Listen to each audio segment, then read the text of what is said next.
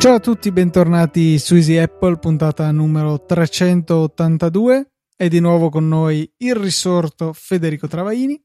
Io non è che sono risorto dopo 3 giorni, sono risorto per 3 volte praticamente. Sì, ciao, sono Federico Travaini. E ciao, sono Luca Zorzi. Ho 27 anni, sono un tipo nerd, solare. E hai non il mi piace il telefono fratello. Samsung Grand Neo... No, dai, quelle robe lì non si fanno. No, la cosa strana è stata che faccio partire la registrazione con Audacity e mi dice: ciao, Audacity vorrebbe usare il tuo microfono, vuoi consentirglielo? Volevo fargli vedere il numero delle puntate e dirgli, ma direi di sì. Non abbiamo sempre usato Audacity però, Luca, forse all'inizio era iMovie, GarageBand, sì, non so perché ho detto iMovie, mi è venuto così.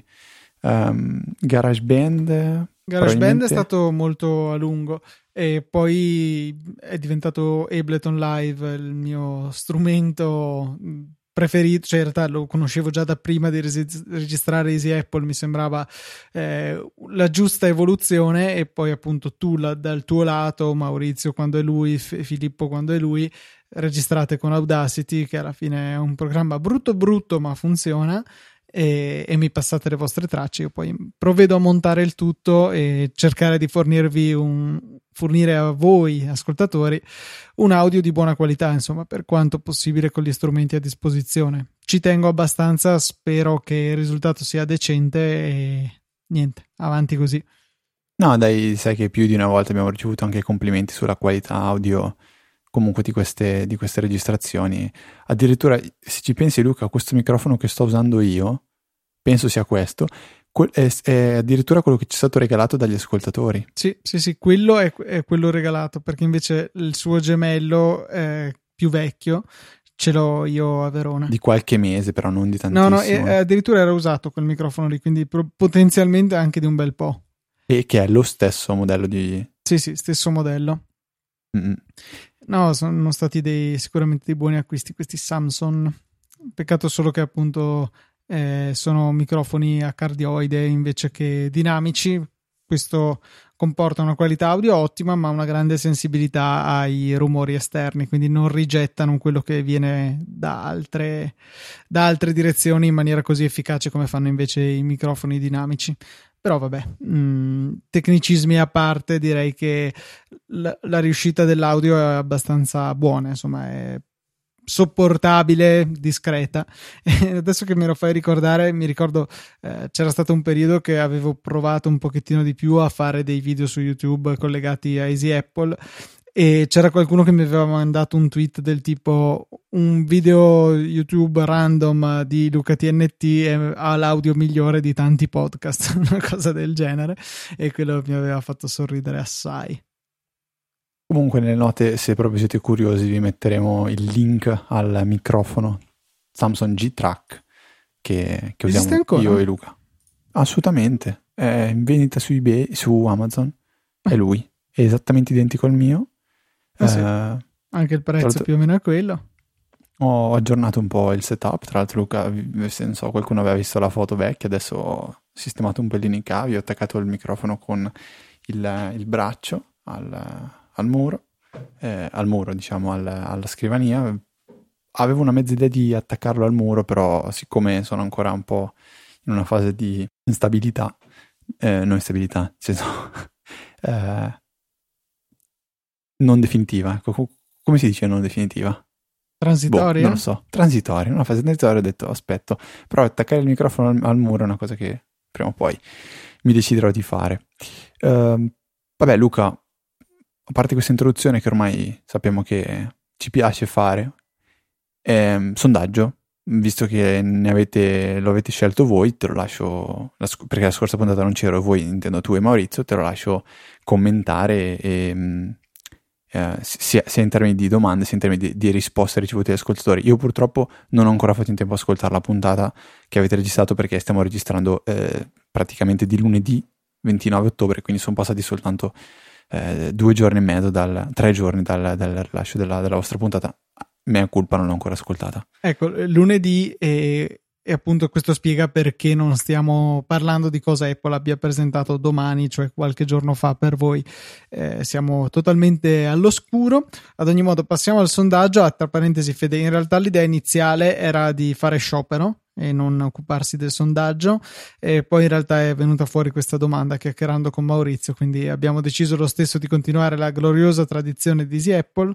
La domanda è stata: riesci a vedere i pixel negli iPhone con 326 ppi? Sarebbe a dire tutti gli schermi degli iPhone esclusi i Plus e esclusi quelli col notch, quindi 10, 10S, 10R. Anzi no, 10R no, appunto 326 è la ragione per cui abbiamo fatto il sondaggio.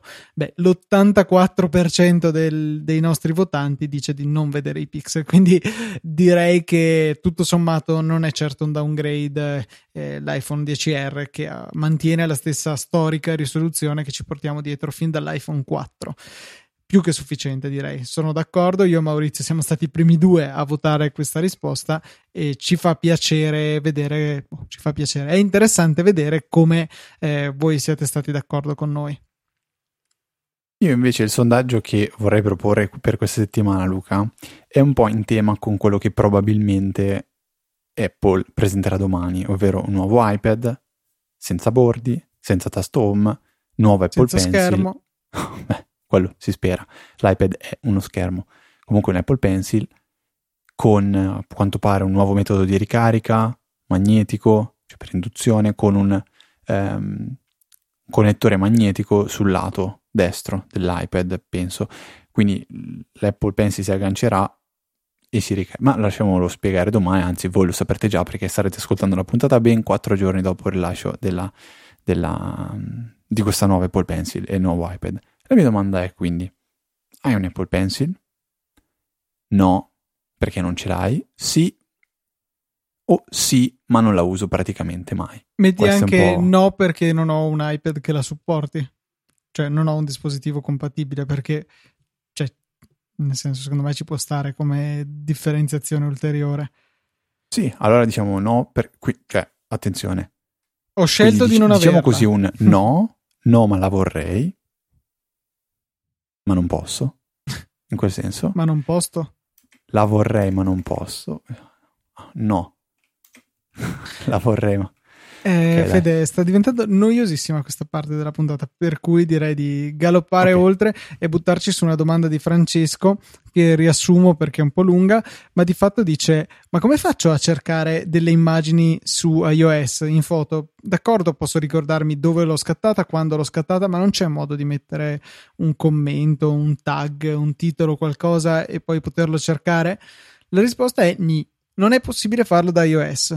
Però se si ha la libreria foto di iCloud attiva, da Mac è invece possibile aggiungere tutti questi dettagli e poi si propagano nella ricerca anche su iOS. Quindi è necessario l'intervento di un Mac per andare a inserire questi metadati, poi alla fine si tratta di questo, per poter facilitare la ricerca anche su iOS, ma non è possibile direttamente da iOS andare a inserirli. Un po' una mancanza, per carità, probabilmente sarebbero pochi potenziali utenti rispetto alla totalità degli utenti Apple, però effettivamente è una funzionalità che manca e che anche a me avrebbe fatto comodo in più di qualche occasione. Ci sono altre funzionalità che mancano tra l'applicazione foto di Mac e quella di iOS, giusto Luca? I fotolibri sicuramente, ma non c'è più gli album da nessuna smart, delle due parti. No, in realtà... L'album smart, ecco qual è. Gli album smart, ma... In realtà, Fede... hanno tolto come si dice? Il servizio di stampa, esatto, loro. Il servizio nativo di Apple, però comunque ci sono le estensioni che consentono di recuperare la funzionalità. Ok, ma la funzione che cercavo io, che non mi ricordavo, era proprio quella degli album smart, che non si può gestire tramite iOS, anche se con le ricerche un qualcosina di smart lo si può fare. Cioè, se vogliamo cercare le foto con dentro 2 persone scattate in un certo mese, in un certo giorno, in un certo luogo, dall'applicazione per iOS si riesce a fare. Ovvio che è diverso dall'avere un album che in automatico si aggiorna, cioè questo è totalmente diverso, così come dall'applicazione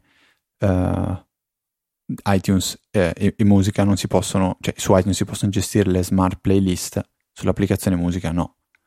E secondo me le smart playlist sono una roba fantastica, io lo vorrei tantissimo anche su Spotify, ma non c'è, cioè la classica playlist delle canzoni che ho ascoltato più di 3 volte negli ultimi 6 mesi. Quella è la playlist che chiaramente è la playlist delle tue canzoni preferite degli ultimi 6 mesi. Eppure non si riesce a gestire. E penso che non sia una roba troppo difficile da fare. Con iTunes si riesce. Però, non lo so, tu non hai questi desideri, Luca? Io ogni tanto li ripropongo. Sì, sì, quello delle playlist di qualunque cosa smart, sì, dove per smart di fatto si intende la possibilità di creare qualcosa sulla base dei criteri. È una funzionalità che mi manca da quando sono passato a Spotify, che in parte si potrebbe recuperare seppur solamente dal lato Mac su Apple Music, però per ora non mi vale il passaggio. Uno, perché come ho detto ho tante playlist e i tool automatici non li ho mai provati, ma ho come l'impressione che non riuscirei a migrare tutto quanto. 2, Spotify mi conosce, quindi c'è un investimento in termini di tempo per avere dei suggerimenti personalizzati. E 3, come ho già accennato varie volte, sono parte di una famiglia estesa su Spotify che andrei però a perdere se passassi ad Apple Music, perché non tutte le persone della mia famiglia estesa le vorrei anche nella mia famiglia vera di Apple, ok? Sì. Sì, ok Luca, però tu prima hai tagliato corto ma non hai risposto alla domanda del sondaggio, visto che tu sei il primo risponditore delle domande dei sondaggi di Easy Apple. Per favore ci dica lei se ha un Apple Pencil, sì no, non la vuole ma non posta, sì ma non la posta a usare. Non ce l'ho perché non posso averla, non ho un iPad compatibile. Ma la vorresti? Per giocarci, ma poi non me ne farei niente. Ok, quindi la tua risposta è no. No, la mia risposta è no, non ce l'ho. No, non la posso avere. No, vabbè.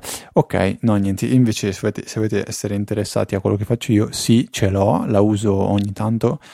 Mi piacerebbe poterla usare molto di più. È scomodissima da portare in giro, non avendo un case con il portamatite integrato, anche se ho visto più di una volta, diciamo, persone commerciali di altre aziende girare con l'app, con l'iPad e l'Apple Pencil con un case che permette di portarsela appresso, e mi ha fatto molto piacere vederlo. Comunque la scrittura con l'Apple Pencil è fantastica. Io quando devo compilare un documento in PDF per poi inviarlo via mail, o perché comunque devo firmarlo, a me piace troppo farlo con l'Apple Pencil, cioè anche se ci impiego magari molto di più che utilizzare una semplice stampa su un foglio cartaceo, scrivere a penna, scannerizzare, compilarlo con l'Apple Pencil mi piace tanto. E uso Notability perché comunque riesce a scrivere bene, cioè la scrittura con Notability mi fa veramente mi fa piacere farlo. Penso che potrei diventare uno scrittore solo per scrivere parole a caso con l'Apple Pencil e Notability. Vabbè. Lasciamo ai nostri ascoltatori il compito di valutare queste tue affermazioni e trarne le conclusioni che desiderano, ecco.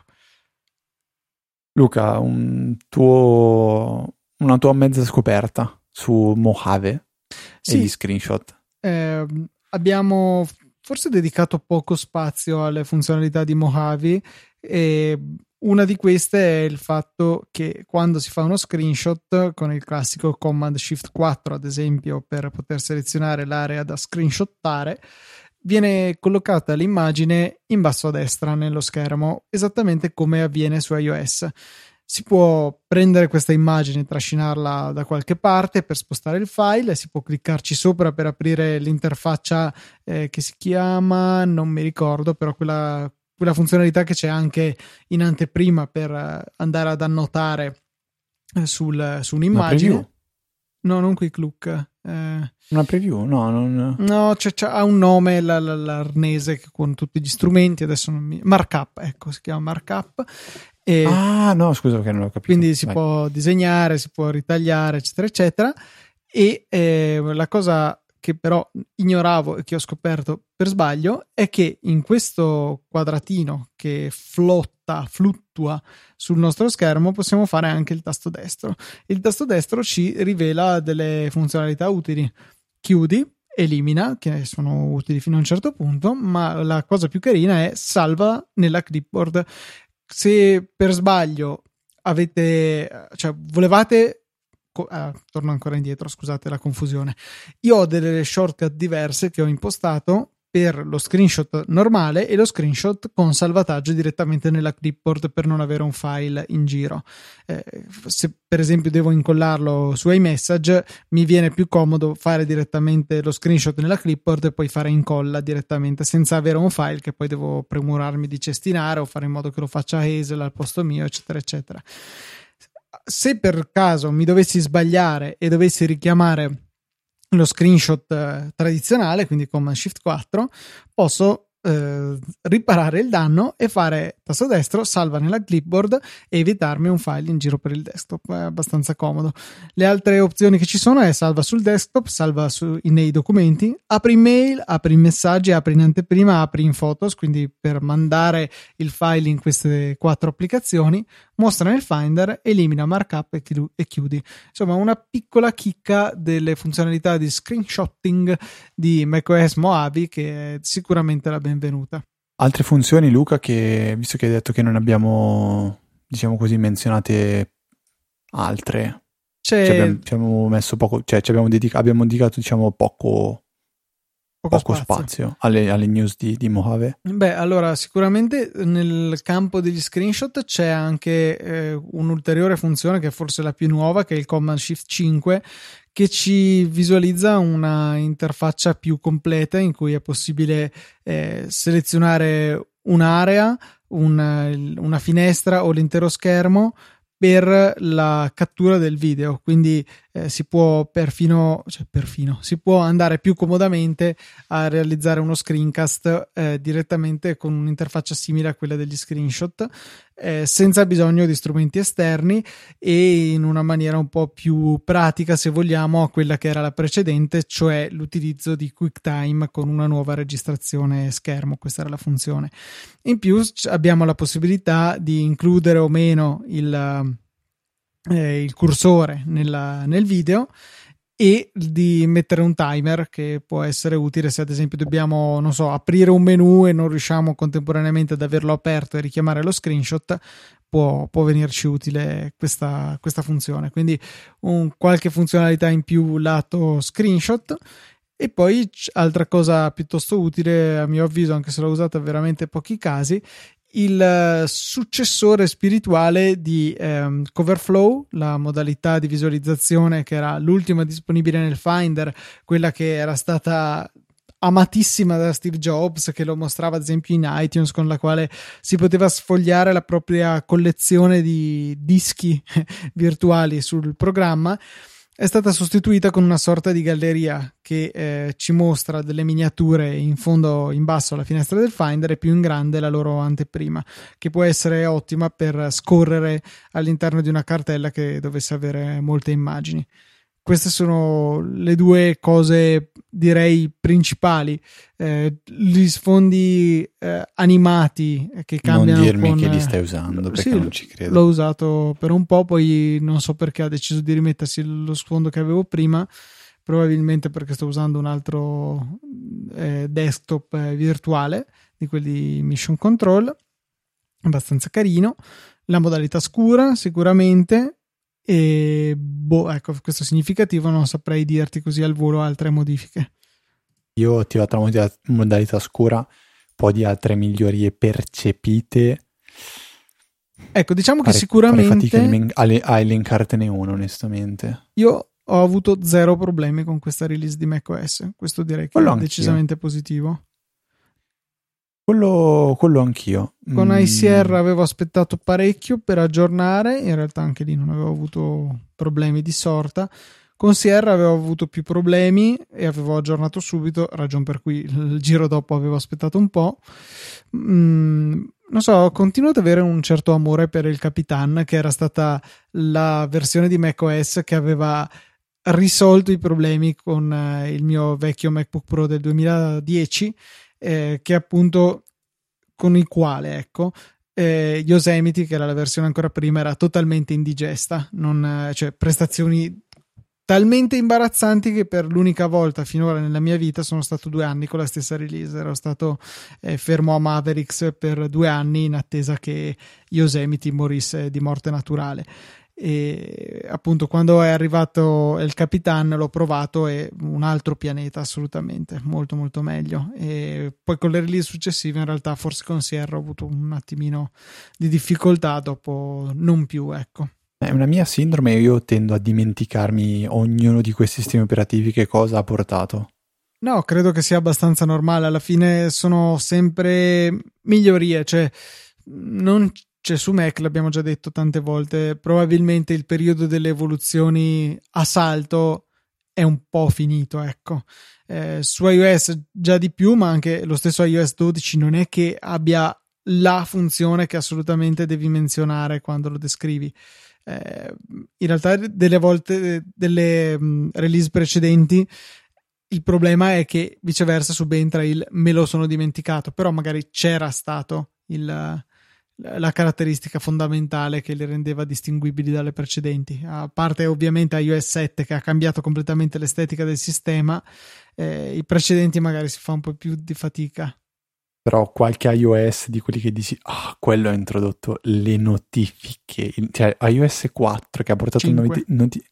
No, era l'iPhone 4 con intendi la tendina, il notification center era il 5, il 4 ha portato 5. Cosa? Le cartelle, allora le cartelle, sì. Ok. E il multitasking. Mia.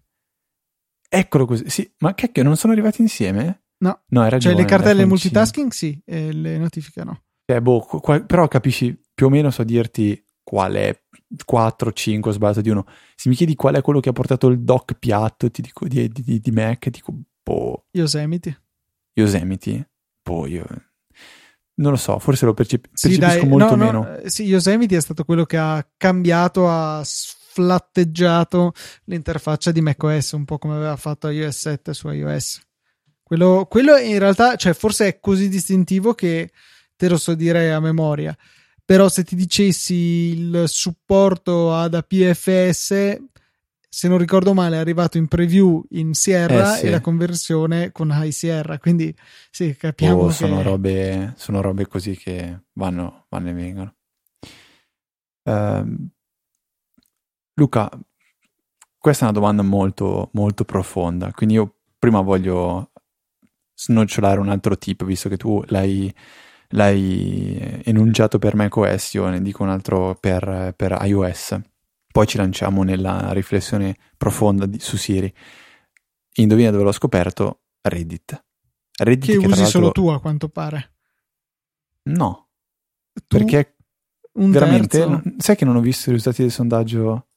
Sì, 1/3 se non sbaglio, l'avevamo detto con Maurizio nella puntata scorsa. Molto male. Comunque ho scoperto una cosa che secondo me hanno semplicemente, cioè Apple ha deciso di non introdurre ma di modificare come si può accedere a questa funzione, ed è quella di quando si ha il ticker per l'orario. Il calendario nel calendario si sta impostando l'inizio di un appuntamento, si hanno soltanto... Ne avevamo già parlato su Easy Apple, ti dico solo questo. Ma tantissimo tempo fa, ma Luca, ma ti spiego perché. Hanno cambiato il modo. Prima bisognava fare un doppio tap o tenere premuto sull'orario. Doppio tap sull'orario era, sì. Ok, adesso bisognava fare il doppio tap su la voce start. Cioè c'è un piccolo video che lo fa vedere. In realtà è una cosa abbastanza standard di iOS. Ogni qualvolta c'è il coso... Non è vero, non sempre. Quasi sempre. Più sì che no, diciamo. Io, guarda, mi ricordavo di questa cosa che avevamo discusso su Apple, che avevamo consigliato, condiviso, come vuoi dirlo, e spesso non riuscivo a replicarlo, perché forse bisogna fare il doppio tap sulla voce inizio, quella che c'è più in alto sopra il ticker, però buona sapersi, in uno dei due casi si riesce ad accedere a una cosa stiamo dicendo che invece di poter impostare i minuti a scatti di 5 in 5, quindi potete impostare un evento che inizia alle 9, 9:05, 9:10, 9:15. Ecco, con questo doppio tap avete la possibilità di accedere a ogni singolo minuto, quindi 9, 9:1, 9:2, 9:3, 9:4, 9:5. Stop, questa è una cosa che sappiamo che c'è, Con Fantastical funziona ancora con il doppio tap sui minuti, ho appena provato. Magari è una cosa che funziona su entrambi, però io non ho mai trovato questa costanza, quindi mi ha scocciato più di una volta. Bene, niente, soltanto una ricondivisione qua su Easy Apple. Mi ricordavo che ne avevo già parlato, assolutamente, lo volevo assolutamente ricordare. Magari di una volta assolutamente ancora, giusto così che non si sentano smarriti i nostri ascoltatori. Assolutamente. Oh, perfetto. Ecco, io poi ho detto perfetto, quindi l'apoteosi delle cose che continuiamo a ripetere incessantemente. Luca, ora che sto rileggendo un attimo le note della puntata, mi rendo conto che in realtà a questo punto l'ho inserito io, non tu. Sì, l'hai inserito tu e non ho idea di cosa significhi. Ah, ok, molto bene. Volevo chiederti come fare una mezza riflessione su Siri, cioè Siri 7 anni dopo, perché cos'è, il 2011 che è stato rilasciato Siri, mi sembra. Sì, 2011 con il 4S. Ottobre, una roba del genere. 4S ce lo ricordiamo tutti, perché 4S, S sta per Siri, era il periodo in cui è morto Steve Jobs, si pensava fosse S per Steve Jobs, in realtà no, Siri.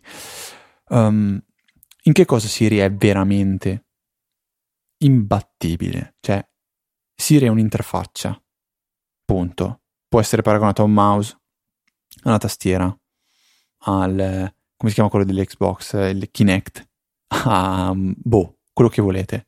Siri è un'interfaccia comunque, vocale, come è quello della tua macchina, come è Alexa. Dove Siri è imbattibile rispetto a, in questo caso mi sto facendo il confronto diretto, quindi non a una Alexa, a una Google Voice o Google Assistant o quel che è, ma dove si ribatte al 100% una tastiera, un mouse o iOS, quindi un'interfaccia touch, diciamo. Io sono sicuro di poter dare almeno 2 o 3 esempi dove 100% imbattibile. Al di là del banale timer, che secondo me non ha più senso aprire l'applicazione timer per impostare un timer, o quella di chiamare un contatto, un'altra che secondo me è fantastica, non so quanto tu la usi, è quella di creare gli appuntamenti nel calendario. Io uso gli appuntamenti, no, i promemoria costantemente. Aggiungi questo, aggiungi quello alla mia lista della spesa, è forse uno dei miei usi più frequenti di Siri. Tipo io uso Bring, che è un'applicazione per liste condivise per fare la spesa, che trovo molto molto utile, multipiattaforme, c'è anche la versione web, e si può dire a Siri di aggiungere un elemento a Bring, e già questo è velocissimo. Però aggiungere un appuntamento al calendario secondo me batte nettamente anche un Fantastical, ma proprio gli dà una pista per parlare in termini di Fast and Furious. E comunque puoi andare anche abbastanza diciamo in dettaglio, puoi specificargli il calendario, puoi specificargli l'ora, il posto, cioè mi piace molto. Però sono tutte azioni molto molto molto semplici, perché mi sembra che non si sia ancora battuta quella barriera della falsa intelligenza. Cioè, comunque quando gli fai delle domande tipo che giorno sarà il 13 aprile del 2018, a volte ti dice ecco ho cercato su Google, oppure ti fa vedere la scheda del calendario, oppure, cioè, non ho visto così tanta intelligenza in Siri evolvere in questi ultimi 7 anni. Ma al di là di questo, tu c'è qualcosa che fai con Siri 100% e sei sicuro che sia più comodo che farlo manualmente? Ribadisco, promemoria, timer, sveglie, tutte robe super super super semplici. Leggermi i messaggi, il costo della benzina quando sono in macchina. Ecco, questa è una cosa che mi dimentico addirittura che esiste. Sì, il fatto è che mentre l'invio dei messaggi è possibile adesso, sia WhatsApp che Telegram sono integrati con Siri in termini di invio di messaggi, non ti può leggere i messaggi. Mentre invece con iMessage si può inviare e ricevere, il che è estremamente utile, perché io oltretutto guido sempre, virtualmente sempre, con il non disturbare mentre guido, e potergli chiedere se so che che devo ricevere un messaggio, magari ogni 20 minuti, quarto d'ora, 20 minuti, gli chiedo ci sono nuovi messaggi, leggimi i messaggi, e me lo può leggere. e quello secondo me è un grande valore aggiunto che può darci Siri. Ok, sono curioso di sapere se c'è qualche ascoltatore che dice no, io sta roba con Siri la faccio sempre perché... Ah beh, e poi tutte le robe di HomeKit, dimenticavo, quello io lo uso costantemente per le automazioni. Ok. C'era una roba che volevo dire che mi è sfuggita perché stavo sentendo le tue automazioni. No, sono curioso di sapere se qualcuno utilizza qualche Siri per qualche cosa ed è diventato quasi dipendente da Siri. E io però devo assolutamente sottolineare che sono ritornato a usare tanto Siri da quando ho rimesso al polso l'Apple Watch, perché mi capita magari comodo, anche sì. Cioè a lavoro mi sto muovendo da un ufficio all'altro, alzo il polso, gli dico aggiungimi sul calendario questa roba per domani e boom, fatta, finita, cioè sono tranquillo, non devo scrivere, gli dico aggiungi a Todoist questa roba qua, boom. Ecco, anche aggiungere le cose a Todoist è stracomodo, quelle interazioni super semplici, però poi ecco un esempio che a me dà un fastidio tremendo: chiedi qual è la prossima gara di Formula 1 o quando è la prossima gara di Formula 1, non riesci a dirtelo, cioè è una domanda, è un'interazione super semplice. Eppure qua è una parte di intelligenza che manca totalmente, cioè però è lì dove hai un vero assistente, secondo me, cioè non ho visto grossissimi progressi nel corso di questi 7 anni, se non magari dare la possibilità agli sviluppatori di integrare qualche applicazione o aggiungere qualche comando in più, ma in termini di intelligenza no. Cioè faceva scena 7 anni fa quando dicevi non mandare messaggio Luca Zorzi, poi cioè ma scrivi ciao, scrivi un messaggio a Luca Zorzi che ho scritto registriamo stasera punto di domanda, e lui lo faceva e quella roba lì faceva un po' l'effetto wow. Adesso volevo vedere se la domanda della Formula 1 potevo farmi rispondere con un barbatrucco, vediamo. Prova. Quando è il prossimo evento sul calendario MotoGP e Formula 1? Sì, lo starebbe leggendo, solo che ho Siri in silenzioso e mi ha beccato che il prossimo evento è domani alle 18. No, che non ha capito un tubo, perché mi ha detto il mio prossimo evento del calendario. Perché non so se ne avevamo parlato, sì, probabilmente sì, anzi giurerei che fossi stato tu a suggerirmelo, e quel servizio che consente di generarsi un calendario al quale iscriversi, sì, che contiene le date delle gare di MotoGP, Formula 1, del motorsport in generale, forse c'è anche tipo del calcio, qualcosa del genere, e era molto utile. Peccato che non sia più gratis, rimane gratis per chi si era iscritto, ma non accetta più iscrizioni gratuite, mi pare. Ma io in realtà uso f1calendar.com, dove tu praticamente scegli a cosa vuoi, diciamo,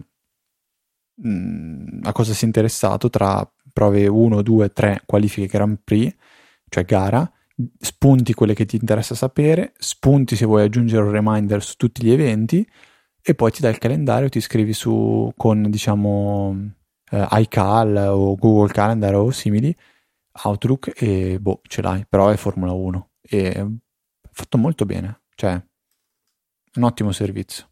Veramente. Prossima gara 11 novembre alle 6:10, che quindi saranno le 7:10 perché il fuso orario è sbagliato, in Brasile. Come al solito non mi alzerò, la guarderò in differita, cercando di non scoprire cosa è successo. Luca di sera. Ah no, scusa, Brasile, giusto, hai ragione. No, però per dire, quando sono stati in Giappone qualche settimana fa, io col cavolo che mi alzo. No, in Giappone l'ho vista, è durata 3-4 giri, poi l'ha picchiato contro Verstappen e ho spento tutto, spaccato qualcosa. Vabbè, a parte questo. Vedi, invece la puntata scorsa avevamo accennato con Maurizio che sono disponibili in Italia gli Amazon Echo. Da quando uscirà questa puntata saranno effettivamente in vendita. Io ne ho presi 2, uno un Dot come regalo e un Plus per me perché volevo metterlo in camera, perché ha un altoparlante un po' interessante. Tu hai un Sonos One che potrai finalmente utilizzare anche con l'assistente di Amazon, sto facendo attenzione a non dire il nome. Ti interessa la cosa? Sei gasato? Vuoi comprarti un altro, magari un Dot che costa solo €36? Che intenzioni hai? No, allora io ho un'intenzione molto semplice, cioè aspettare che Sonos rilasci un aggiornamento o dia la possibilità a me di attivare Alexa sul Sonos, punto, e usarlo. Questo è quello che mi piacerebbe, però attualmente non è ancora attivo, dice non è disponibile nel tuo paese, quindi sto attendendo. A quel punto lì, diciamo, il dispositivo con Alexa ce l'ho già in casa, non so ancora per cosa usarlo, cioè non ho neanche preso un Google come si chiama? Home. Un Google Home di quelli piccolini, ma perché anche solo metterlo in cucina, dove puoi dire aggiungi questa alla lista della spesa, aggiungi un timer della lavatrice, aggiungi un timer della lavastoviglie, però non l'ho preso, ripeto, aspetto di poter testare, provare, giochicchiare un po' con Alexa, con il mio Sonos, che tra l'altro sono stracontento perché ha una qualità audio veramente veramente fantastica per le dimensioni che hai, veramente notevole. Sì, ma poi mi piace tantissimo il fatto che non è un dispositivo Bluetooth a cui tu devi inviare la musica, ma è un dispositivo che controlli con la sua applicazione, gli fai partire la sua playlist, ha la sua libreria, ecco. Quando ci sarà l'assistente abilitato sarà il passo oltre, non dovrai più interagire col telefono. Esatto, quello voglio, assolutamente quello voglio, anche se col telefono puoi cercare un po' la playlist che ti va di ascoltare. Io solitamente quando uso il Sonos è difficile che faccia partire la mia libreria, ma guardo un po' le playlist che lui mi propone e io faccio partire qualcosa. Mi spiace solo una cosa, però vabbè, poco interessa, penso, che con l'applicazione di Sonos quando sto guardando una playlist di Spotify trovo una canzone che mi interessa, non mi sembra di avere la possibilità di aggiungere la playlist alla mia libreria di Spotify, e quindi questa è l'unica cosa che un po' mi scoccia, perché dico poi da lì devo aprire Spotify, cercare la stessa canzone e aggiungere alla mia libreria. Però vabbè, una limitazione così, diciamo, non è la fine del mondo, poteva essere un pelo più comodo. Però tu invece con Alexa avevi già giocato in passato. Sì, tuttora ci continuo a giocare, con la scocciatura di dovergli parlare in inglese, scocciatura che mi auguro tra un'ora e un quarto, che sarà mezzanotte, del 30 ottobre, data della messa in vendita, o meglio delle prime consegne dell'uscita ufficiale in Italia, che appunto possa selezionare la lingua italiana e parlare ad Alexa in italiano, che è più comodo, insomma, banalmente, perché devo ricordarmi ogni volta che nome in inglese ho dovuto dare agli accessori perché fosse facile da dire, perché non si confondesse con altre. Ci sono delle piccole scomodità che verranno sicuramente risolte dalla possibilità di utilizzo in italiano, anche perché con Siri e quella di Amazon ho nomi diversi per, ad esempio, la stessa luce, perché una deve essere in inglese e l'altra in italiano. Già lì è una bella scocciatura e mi crea questo piccolo fastidio mentale ogni volta che devo utilizzarlo. Ma qualcosa di nettamente migliore, diverso rispetto ad altri assistenti vocali che hai notato? Che quando mi capita di fare domande random è più efficace, tipo, non so, proviamo a chiedere a Siri quanto pesa un elefante, ad esempio, che continuo a fare, ma con Amazon mi aveva risposto subito. Proviamo. Quanto pesa un elefante? Ecco, cosa ho trovato su internet per proviamo quanto pesa un elefante. No, ok, dai, forse aveva sentito il proviamo. Ecco, piccolo suggerimento, adesso sto modificando sull'iPhone a mano, ho cancellato la parola proviamo che l'aveva sentita anche troppo bene. Ok, ecco cosa ho trovato su internet su quanto pesa un elefante. Ecco, questa è la risposta, mentre invece se lo urlassi a quell'altra nell'altra stanza mi risponderebbe che pesa un bel po', non mi ricordo più quanto era, tipo più di 2 tonnellate.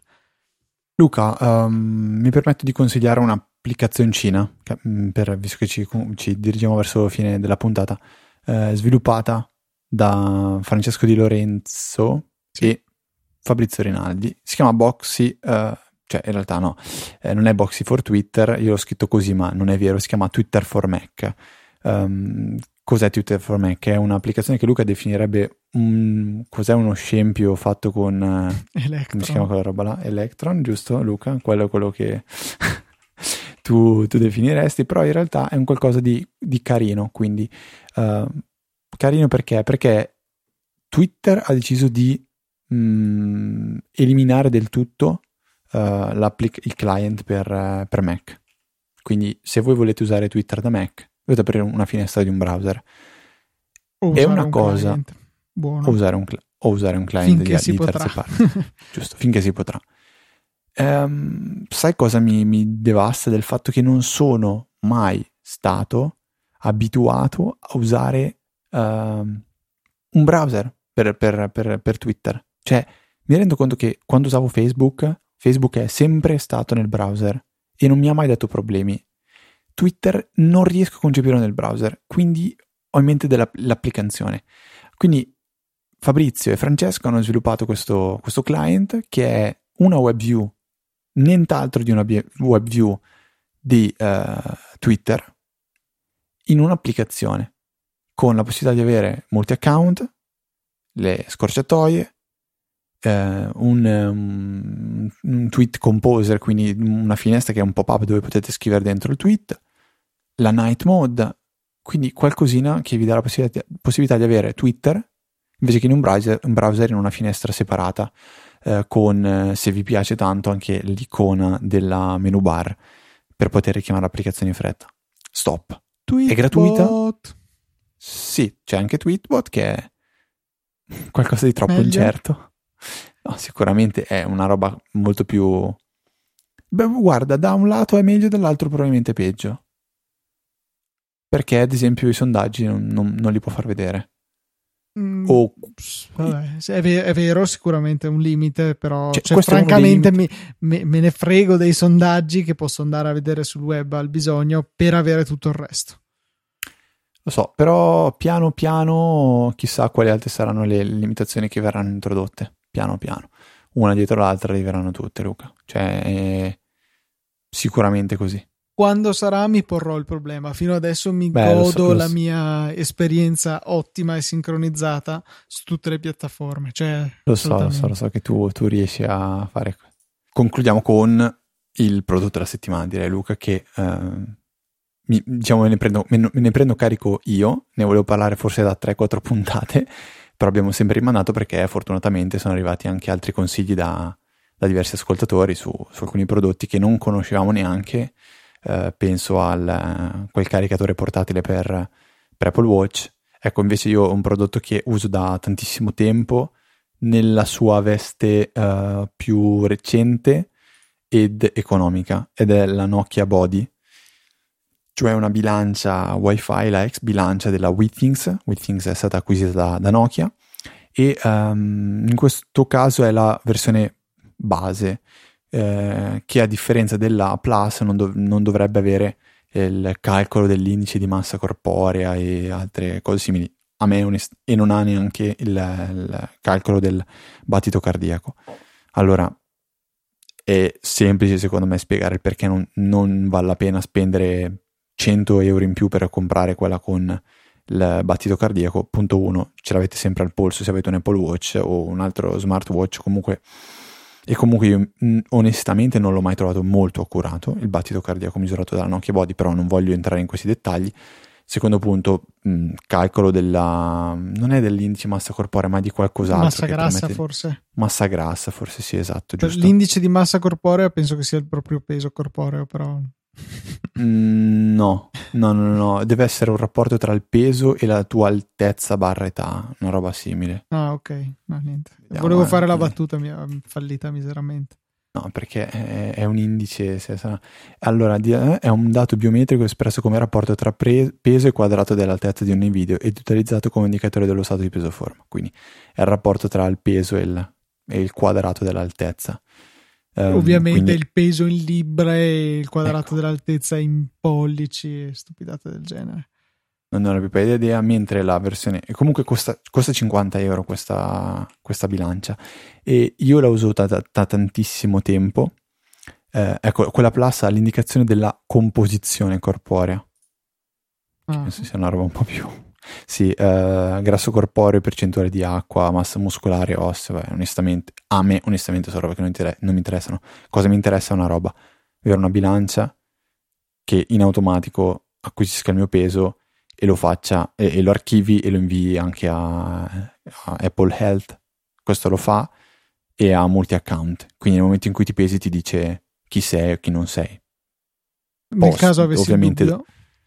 Esatto, nel caso avessi il dubbio ti dice praticamente, ti fa vedere, non so, destra Federico, sinistra Luca. Tu sposti il peso verso destra, verso sinistra per dirgli guarda che è Federico o guarda che è Luca.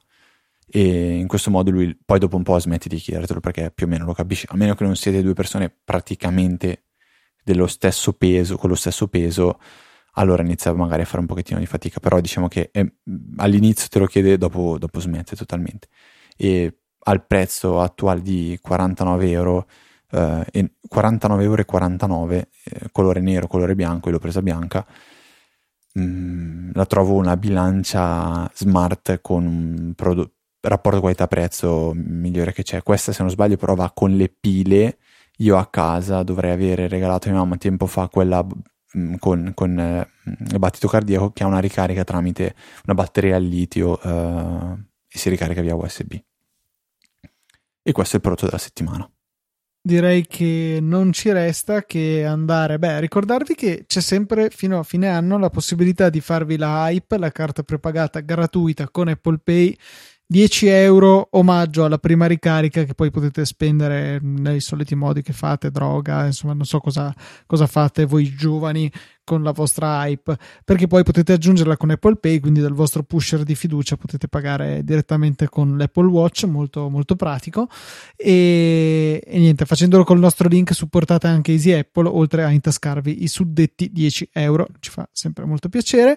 E dobbiamo anche ringraziare i nostri donatori, buona parte dei quali sono arrivati con le donazioni tramite Apple Pay, ancora un po' magari volevano proprio provare la loro fiammante Hype, e sono Massimo Comar 2 volte tra l'altro, quindi grazie Massimo, Fulvio Zamprogna, Caterina, Michele Olivieri, Michele Foscardi e Fabio Direzze sono i nostri donatori di questa settimana. Sezione supportaci del sito, sono semplici passi ma grandi risultati. Io vi ricordo come sempre che potete invece contattarci tramite mail all'indirizzo info@easyapple.org.